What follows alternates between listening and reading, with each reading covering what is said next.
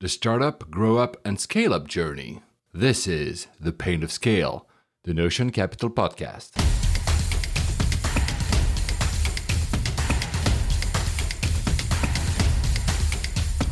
Paul, and this is the Notion Pain of Scale podcast. You've surely listened to our first episode of this series with Hector Garcia, and we mentioned many times serendipity.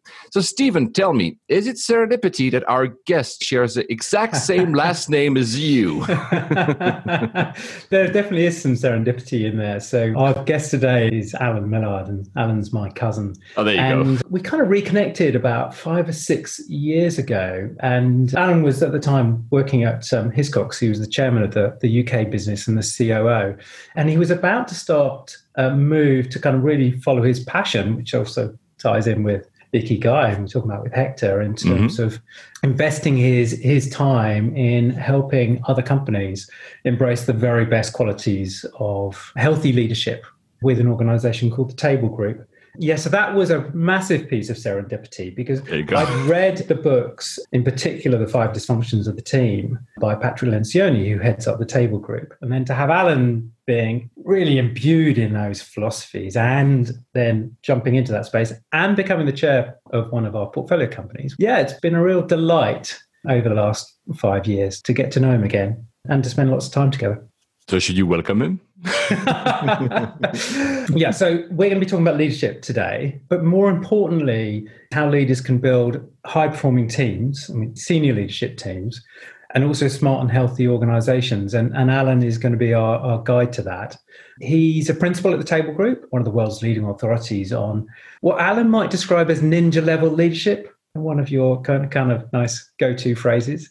And Patrick Lencioni, who runs the Table Group, has written a series of very, very successful books. One of them, as I mentioned already, Five Dysfunctions of the Team. But Alan, interestingly, as well as being really immersed in that world, also has worked at the very highest level in global organizations throughout his career. He's got 30 years experience and a reputation of building highly motivated teams.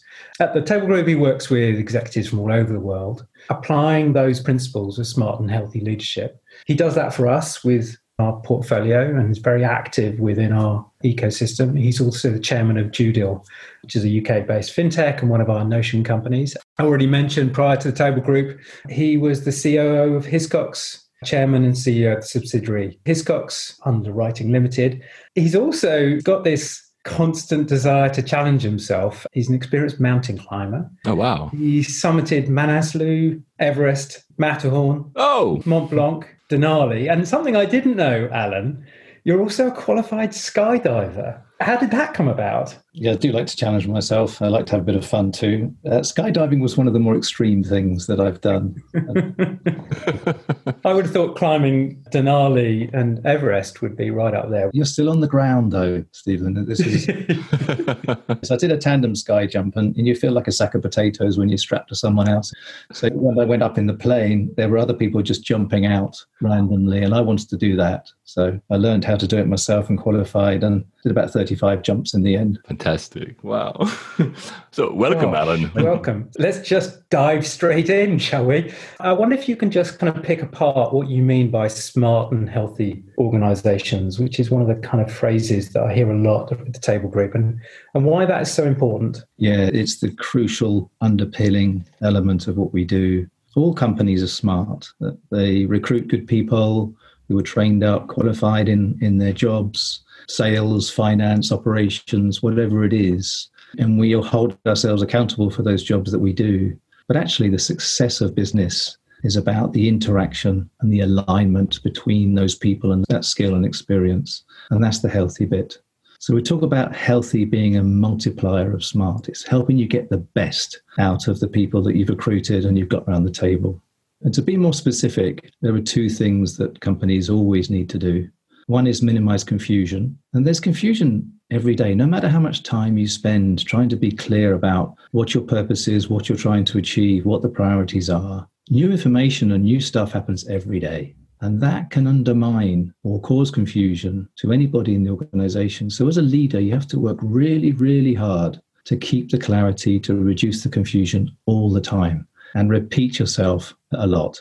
You know you're doing a good job if people can do a good impression of you If you've repeated yourself so much that someone can actually do an impression of you saying it. And the other one is to minimize politics. Some politics is good. Good politics is the discussion and debate about where the priorities are in your organization. Where do you need to invest the most? What is the most important area? So that's a good debate to have amongst functions and amongst leaders.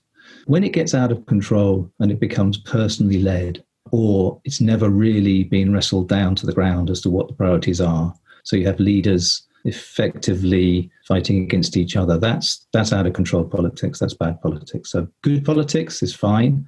Keep it to the minimum. And what you get then, if you can maximize alignment, so minimize confusion, keep your politics to a discussion about priorities, then you're in a great place and you're starting to get the benefits of being healthy. And we point to three things. First one is more fun. People just love working in an environment where you've got strong teams, you've got each other's back, you know what you're trying to do, and you're totally aligned. That's a great place to work. If you don't have that, it can be the worst. The other one, and this is the important one, is productivity. This stuff's not just tree hugging. This isn't just the soft stuff. This actually improves the performance of your company. And McKinsey have done an independent study on this and shown that companies will grow twice as fast if they're healthy with the same skills, the same kind of people, same organization, but just by being healthy, you can grow twice as fast. That's the prize. That's why this is so important. And then the third one, as I mentioned, actually, is keep your stars. Your best people will not tolerate a company that isn't aligned, that doesn't have clarity, that doesn't have great teamwork and a good environment and a good culture. They'll just go somewhere else that does. No matter how good your purpose, no matter how good the people are around them, if the environment's not right, if you're not healthy, they'll just go elsewhere. The starting point, I think, if I'm right, is the high performing team. Can you just talk us through the kind of principles that underpin how you build a high performing team? Yeah, so a lot of people have read The Five Dysfunctions. It's a very well known book. You should read it if you haven't. Pat Lencioni is a frustrated scriptwriter. So he doesn't write to be clever, he writes to entertain, to engage. So he tells stories. So it's one of the easiest business books you'll ever read. So I would recommend it talks about five levels, and these five levels build one on top of the other. And we move forward from the bottom to the top, just to say the top is about results. Okay, so we're going to get there eventually, but it's about performance of the team. First level is vulnerable trust. So anyone talks about teams talks about building trust. But this is a very specific kind of trust that we're talking about. This is vulnerable trust. This is trusting the people in your team enough to be truly yourself. So we all filter, we all try to sound good, sound intelligent, ask the right questions, have intellectual debates when we're in meetings, but actually to show all of ourselves, to show when we make mistakes, to admit when we don't understand or if something's confusing or if someone's better than you, you know, that kind of vulnerability takes time to build. And the weird thing is about teams, just by being a team and sharing tasks doesn't actually help you build vulnerable trust. You have to work at it specifically and that's what we help a lot of teams to do is help them work through and build quickly that vulnerable trust that you need at that bottom layer. So that's the first step. And we should talk about what leaders need to do when I've gone through each of these layers. Once you've got vulnerable trust, then you can have a real debate. And this is how companies think. To think and to come to the right decisions and to understand a situation, you have to have passionate, unfiltered debate. Now, by passionate, we don't mean waving your arms around and shouting and getting emotional. By passion, we mean talk about the important stuff. And there are three things that need to be present for you to match what we call passionate. It has to be high stakes, really important. You have to care about it. You have to be emotionally invested in whatever that topic is. And there has to be a difference of opinion within the team. That's a triangle to make sure that every debate you have and the time you have together as leadership teams is always in that triangle. Don't do the simple stuff. Don't do the easy stuff. That can be done outside of the leadership meetings that you have. That can be delegated. You, as leaders of companies, need to focus on the most difficult stuff. So that's the conflict. Need to know how to have conflict in a positive way where you stay on topic. Now, to do that, sometimes you're going to get it wrong. Sometimes it's going to feel like a personal attack, and people can get quite heated and get off topic. So, as a team, you need to be able to self regulate and stay on the topic and be curious about different people's perspectives. We quite often give opinions that are just the sum of all our skills and experience, and we go, this is the answer. But to help understand different perspectives when people are debating, you have to move down what we call the ladder of inference. You have to start to explain how you got to that opinion. What was the particular project that went well or failed or experience that you had that makes you feel so strongly about the opinion that you have? And then if you compare those between you, you will find the common ground and you'll be able to figure out what the best solution is. So, passionate, unfiltered debate to have healthy conflict helps the team think and get the best out of everyone that is around the table. Once you've done that, you've decided what you need to do. Third level is commitment. Now, commitment stage, this is an interesting one because I've done this in the past.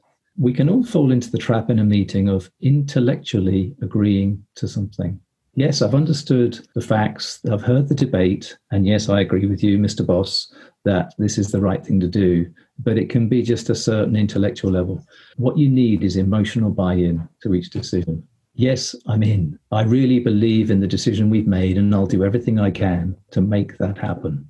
It's another level of commitment which is often missed. If you don't have that emotional commitment, when you leave the room, it will start to unravel. So you really need to emotionally commit in order to have longevity of those decisions that you've made at commitment level. To do that, there's two things you need clarity and closure. Clarity, be really clear about the decisions you made, because everyone might have a slightly different view. And true closure. I don't mean consensus. Consensus is the most inefficient model in the world. You just need to look at the UN to see that. It's not consensus, but it's agreement. So you can disagree and still commit to the decision. That's the most effective, efficient approach to running a business that you can have. So, clarity and closure at that level for commitment. Once you've made those decisions, you know what you're going to do, you're all aligned on those decisions, and alignment is so powerful that's where you need to make sure you stay true to the team, stick to the commitment, stay aligned. Otherwise, you start to create confusion, as we talked about earlier. Once you've done that, you're out of the room. You then come to accountability. Now, again, this is a specific kind of accountability. This is not, I'm accountable to do my job. Most leaders have that, a high sense of accountability. It's being accountable to each other, peer to peer accountability. So, holding your teammates to account for the promises that they've made when you made the decision. Not do hill climbing, as we call it, not go to the boss. That's the worst way of working as a team. Go directly to each other and hold each other account to the promises that you've made. Peer to peer accountability, much more effective. You need hierarchies to run an organization, of course, but being hierarchical is totally wrong and very inefficient, and slows you down. So avoid that. And then top level results. Two things needed to be great at this level one is to treat your peers and your leadership team as your number one team. We so often stay in our safe place, in our in our home territory, if you like, of the department or the area than the team that we run. It's a nice place to be. These are people that work for you. You've recruited them. You work with them a lot. You know the name of their dog. You know how to work together. That's your safe space. And it's in an area where you are pretty good at what you do. But actually, the most difficult problems are multidiscipline problems across the organization. So you need to change your emphasis to your peers, to work more closely with them to solve those most complex problems that are in the organization or the highest priorities. That's where you need to focus as a team. And you also need to be motivated to win together or lose together. No one on the team should feel like they can win even if the company is suffering or someone else on the team is suffering. You only win together. There's no other way. It's a powerful picture. So we've built that high performing team. Well, should say we're building it because I mean it never really stops, does it? How do we then take that out of the room, actually create that smart and healthy wider organization? Presumably that's where the real kind of value lies. Yes. The reason why you can move twice as fast as an organization if you're healthy is that power of alignment. And to create true alignment, you need real clarity in your organization. We talk about six things that need to be decided and communicated again and again by the leadership team to the rest of the organization.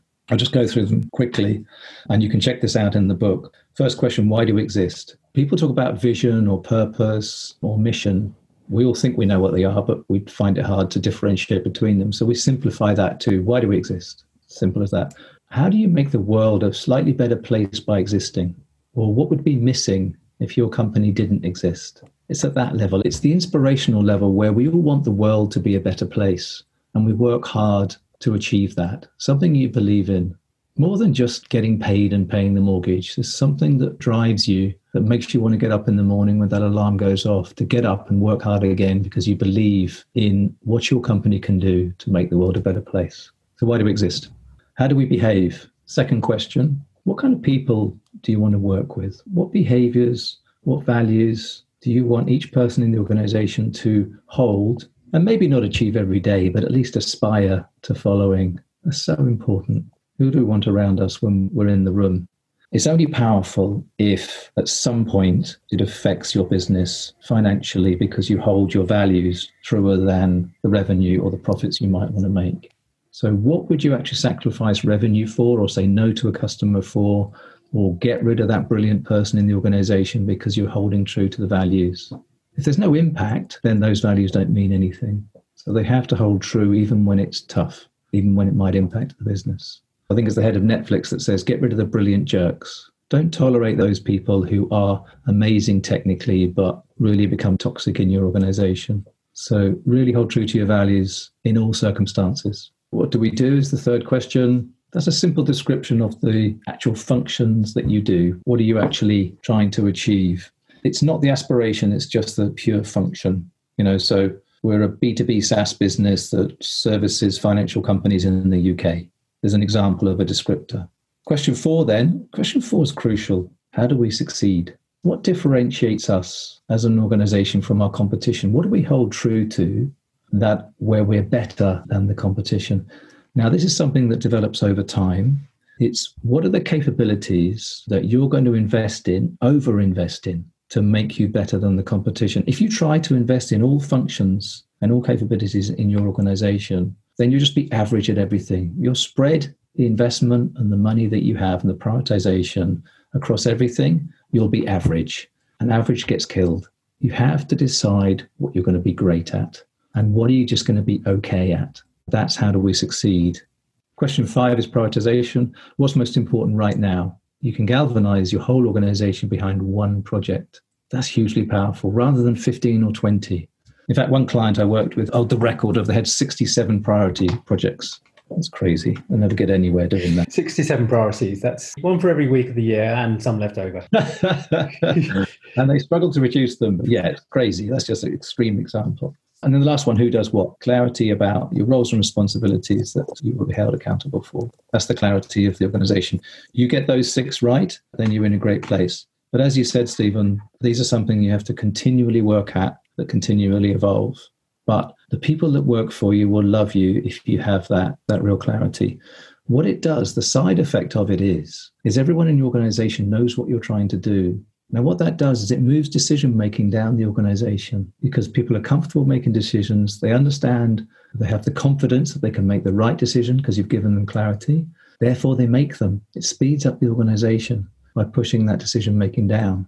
And it makes the lives of leaders a lot easier if you are a leadership team and you find yourself doing everything, that's your fault because you haven't spent time giving that clarity to the rest of your people in your organization. They want to do a good job, they want to make decisions. They only refer back up to you if there's too much confusion and not enough clarity. It's interesting when you, you talk about kind of creating clarity and you talked about that kind of raison d'etre and that sense of purpose. Have you have you come across the book Ikigai? No. You must read this. This is our previous guest, Hector Garcia, lives in Japan. He's a best-selling author, and he wrote a book called Ikigai, which is effectively Japanese secret to a, a, long and happy life. And it's about finding the sense of purpose that comes to an individual when they're they're focused on things that they love to do, that they're good at, that they're paid to do, and that support a greater purpose. And it can work at a macro and a micro level. When you were talking through, I thought there's there's massive parallels actually between the principles he was laying out on the episode last week. One of the things that really strikes me is that everything you talk about is just common sense. But applying that well is really hard. It's surprising, isn't it? We give that warning at the beginning when we work with teams just to say, this is common sense. You're going to nod all the way through this as we explain it because you're going to know it's right. But then when we start having the conversation of does it exist in your organization? Are you doing these things? Then you realize actually you're not. And it's a tough one to, to answer why that's the case. But I would point to busyness. We all like to be busy. We love the, the energy, that you get from being busy. We feel good if we've answered 150 emails and done 10 meetings and stuff and just feel like we're adding value. But those are type one type of activities, and this is a type two. So, type one being important and urgent, and then type two, which is important but not urgent. So, I think our stuff is in that area, type two activities.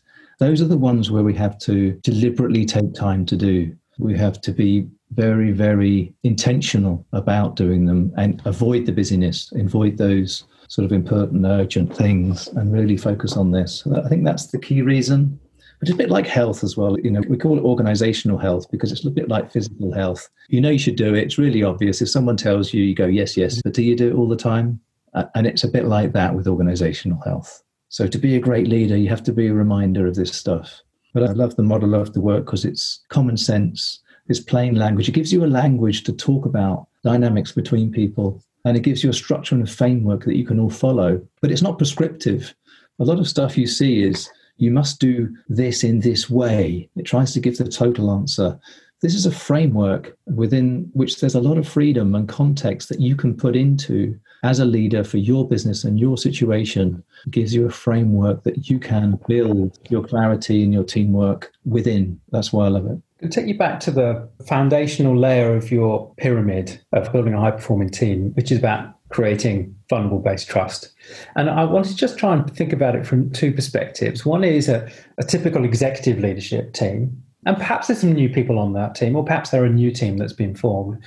But then I also want to think about the challenge for a, a CEO of a venture backed business who, on his or her board, has got two or three investors, perhaps an NED. And I just wonder if you've got some thoughts in terms of how in either those situations the CEO can build the trusted relationships they need for both of those teams to work incredibly well. Yeah, it's a really good point, and it's a fairly unique position where the CEO runs a startup, is that they're kind of the chairman as well, quite often. So they have to play two roles. The CEO needs to be the bridge between those two perspectives, those two teams, a bridge between their own leadership team and, if you like, the team of the board and investors.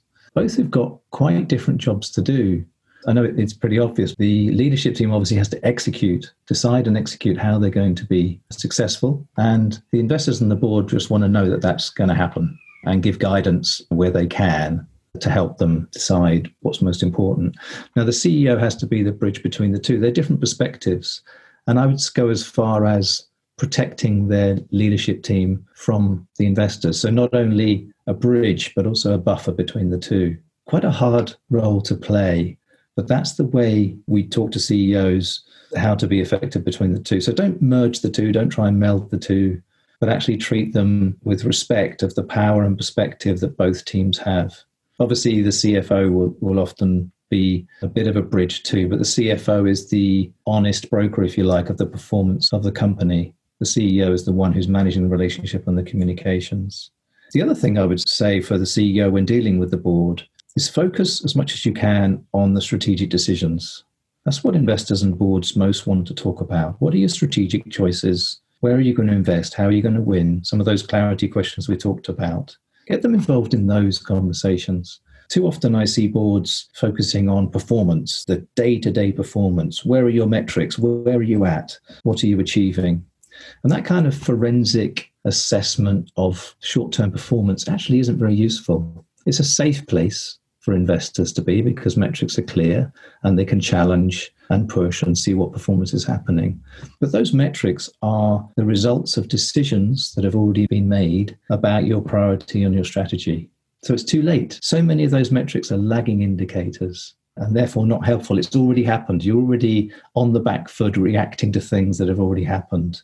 So, to get the most out of the board, focus on the future, focus on strategic decisions, put those items on your board agenda first, put the metrics and the assessment of current performance last.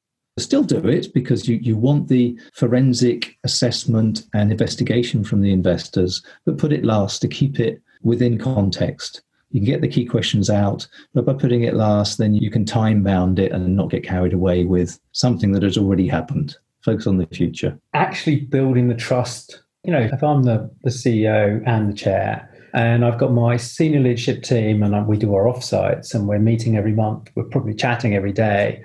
And then my board, I might only be meeting them four times a year. How, how, do I, have you got some examples or suggestions of, I'm not sure if exercise is the right word, practical advice on how to build that trust so that you can have the open and honest discussions about the future and about strategy and about the stuff that really matters. Yeah, it's a good point. How do you build trust on a board when you don't meet very often? It's quite difficult. I, I would say that actually that trust is built outside the boardroom.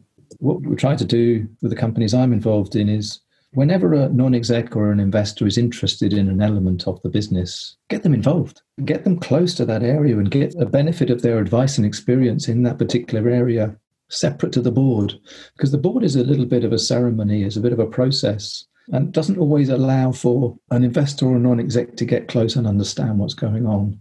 And so actually it's not the best place to build trust. The best place is through projects or through particular investigations that they can get close to to get closer to the people involved in the business and the detail of the organization.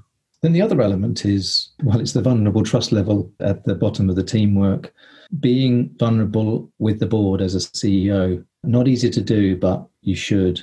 You should really talk about the areas of the business you're worried about, the things that you might need help on, where you've made a mistake.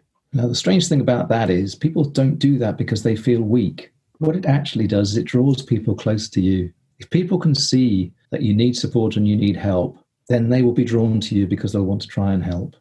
Now, if you do that every time you meet them, then that's a different situation. That's a credibility issue. But given that you're a competent CEO, you know what you're doing most of the time, then share the times when it's not quite right or you are worried. That's what builds trust. That's what builds a high performing board and having a proper debate. So you start to follow the same model in a board as you do with leadership teams. And the job of a leader with any team, any environment with vulnerable trust is to go first. The situation starts with you. If, as a CEO, every time you turn up at the board, everything's perfect, you're totally organized, the plans are clear, everything's going fine, and you're defensive, people know that's not the truth. You know, we're all 80% brilliant and 20% rubbish. They need to see the rubbish bit of you in order to know who you are, where you're coming from. And then when you speak and when you present something, it will be with authority because they will know that if you are struggling and there are problems, they will hear it so when you tell them that everything is going fine and you know you've had success, they will believe that too. To trust each other, we have to see the rubbish bits. I really like that. It's really, really made me smile. 80% brilliant, 20% rubbish. I mean, I'd, be quite happy with that. But I completely get where you're where you're coming from, and I, and I think there's two really, really important things in there. The idea of getting the NED who has a specific functional capability or a specific sector expertise or a specific stage expertise, and getting them involved in that part of the business. I think that's very, very powerful. And then being prepared to ask for help Absolutely. Um, based on competency, as you said. But, you know, on the whole, most of the people who are sitting around the table will want to help, and people like to as well. I just wanted to kind of just go down one final thread, which is kind of the, the ripple down effect from senior teams to functional teams. I mean, you would have experienced this at Hiscox. You had a very large organization. You created that high performance at the senior leadership, but how do you then ripple that down to the various functional teams so that those are operating as effectively as the senior leadership team or, or the board might be operating. Yes, it has to be done deliberately. It won't just happen. Quite often, uh, there's an assumption of things that are agreed that somehow by osmosis that everyone in the organization will know. To be quite deliberate about it. One of the things quite interesting is when we work with teams, they'll often build the confidence about being a leadership team, but it's kind of enclosed. So we create an environment of high performance. They get really close. They have passionate, unfiltered debate. They commit to decisions, etc. So that's working well. But actually, you have to move that down the levels of the organization. And you know when a team's got it, when each individual leader on that team has the confidence to start spreading what high performance looks like and what clarity looks like with their own team. And they become ambassadors of organizational health. That's the true switch that's when the whole organization starts to benefit from the approach we're talking about. As a leader, you not only have to be a great team player within your leadership team, you have to lead organizational health down to your teams and ask for the same high performance, the same focus on the five levels of what high performing looks like with their team, and to talk about what the clarity that the leadership team has agreed to, what that means to them within each function. So you have to deliberately help them own the clarity of the organization and then pass it down to their people. So this goes through at each level. I sometimes quite like to check when I walk around an organization and just ask anybody, what's the clarity of the organization? And see see who knows. See if they believe in it. See if it actually affects and matters to them on a day-to-day basis. I read an article which said you can tell the strength and performance of an organization by talking to the team leaders, the first level team leaders of organization, because they're the ones on the front line. They're the ones who have people working for them that they're guiding, they're making decisions on. So, the most powerful place for organizational clarity and performance of organization is that first level team leadership. And that's quite difficult because those are the guys who have the least experience. They've probably just been promoted to team leader. They're still figuring it out themselves. So, as well as them being the most important, they're also the least experienced and probably the most vulnerable.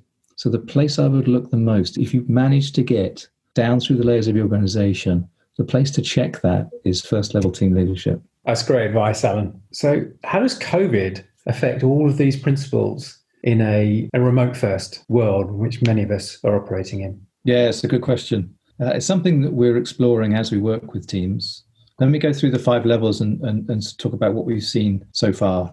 Okay, so bottom level of high performing teams is vulnerable trust. The reason that's important because it speeds you up. There's no surprises. You admit when you've made mistakes. You're honest in situations. Now, it's interesting remotely, what we're finding is actually it's a more relaxed environment. So people are being more themselves. You see a bit of their home life, it's more integrated. So, in some ways, that relaxes people. We're finding that there's quite an equalizing impact of being remote. Everyone is more similar. So, more horizontal facing, more easier conversations. So, actually, vulnerable trust, we believe, is increasing in remote situation. Then, moving on to conflict is the opposite, actually. We don't like to have conflict remotely because we can't put an arm around someone afterwards. We can't have a, you know, have an argument and then you walk away and you're suddenly in your own house and you're not with those people anymore. You can't have the corridor conversation to make things okay, have a cup of tea in the break and check in on each other or put an arm around each other. So because we haven't got any way of recovering, we tend to protect the meetings that we're having from conflict. So you have to work harder at that and check in by phone afterwards. You can always ring someone up afterwards and say, Was that okay? So I think that's actually harder and one to watch for. The leader's job more than ever is to mind for that conflict and that difference of opinion. We say it's calling out the face. Call out someone when they're screwing up their face and they're not happy. You can see that on Zoom just as easy as you can in real life. The conflict is harder, so watch out for that one. Commitment. It's interesting. So when you commit to a decision in a meeting and then if you emotionally buy into it and you want that decision to stick, in a remote environment, again, it can unravel quicker. What there isn't is the casual interaction. So when a decision's made, maybe two leaders in a meeting are just having a chat after the meeting and they can confirm and clarify and engage after that in a way that might be really important. So you need more structure at the commitment level to make sure that clarity's there, the buy-in's there, and you check in afterwards. So it's that social interaction that you get in an office that's missing that keeps the commitment going to decisions that have been made. So that one is also a watch out. You probably find that your decisions unravel quicker. So you have to work harder and provide more structure to keep those decisions going and keep the consistency in your organization.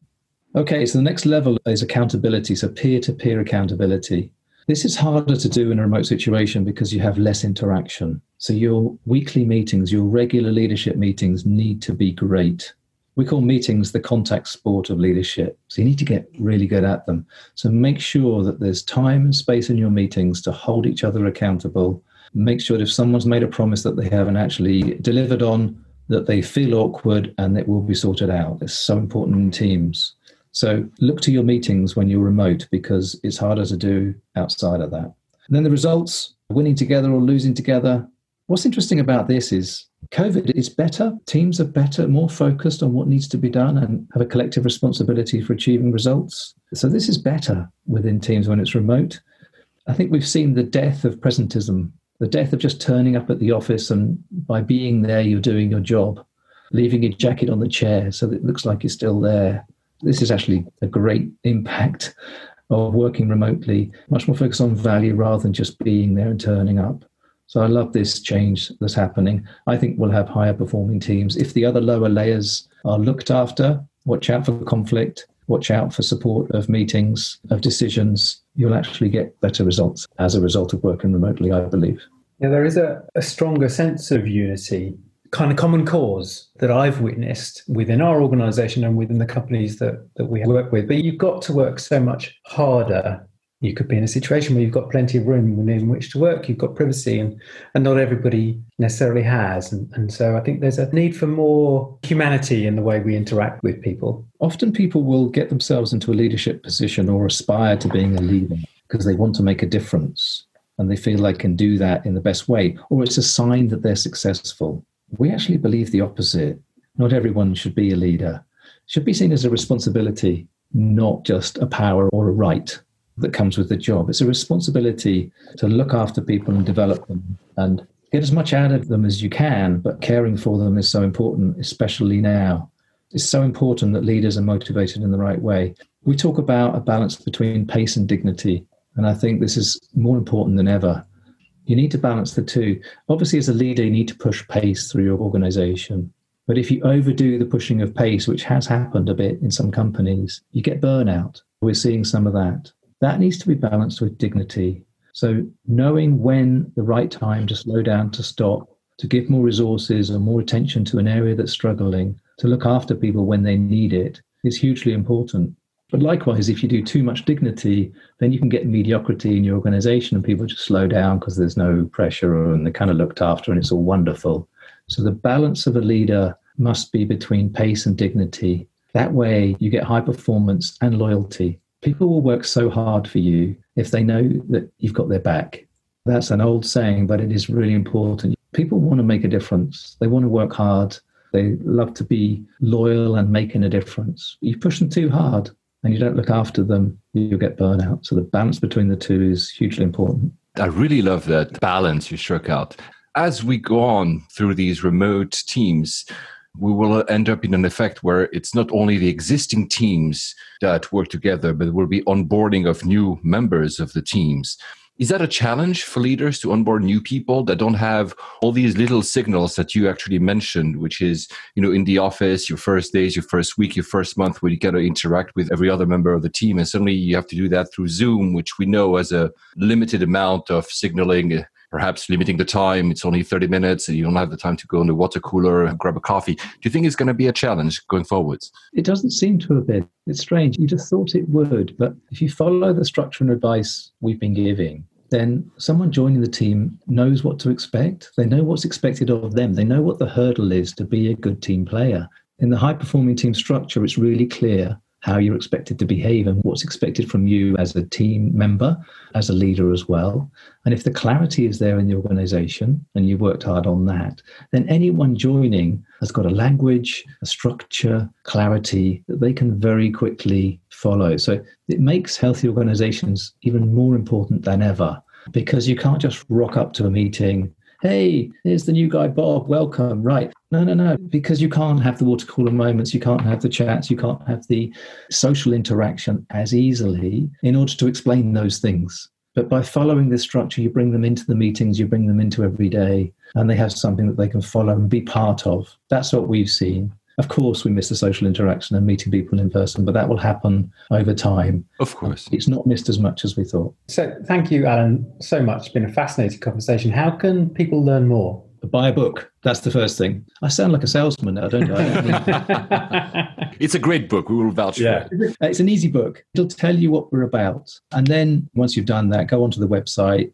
Table Group website. It'll tell you everything there. And then our contact details are on there. What I love about our job is most people read the book, they understand it, they see the true value. So there's self selection that goes on by the time they contact us. We don't advertise, we don't market ourselves. People come to us because they understand the power of it and we can have a great conversation and then see how we can work together in the future. Perfect. Alan, thank you. Thank you so much. It's been a real inspiration working with you and the rest of the Table Group team. And I'm I'm actually two minutes late for a, a Notion slash table group coaching program, which we're running with a group of our founders right right now. Alan, thank you again. It's been thank you so uh, much. It's been great. No, it's been a pleasure. And Stephen, you mentioned getting to know each other better. As cousins, we should have done that anyway, but I love the fact that we're now closer just from our love of entrepreneurs and the importance of this kind of work. Thank you.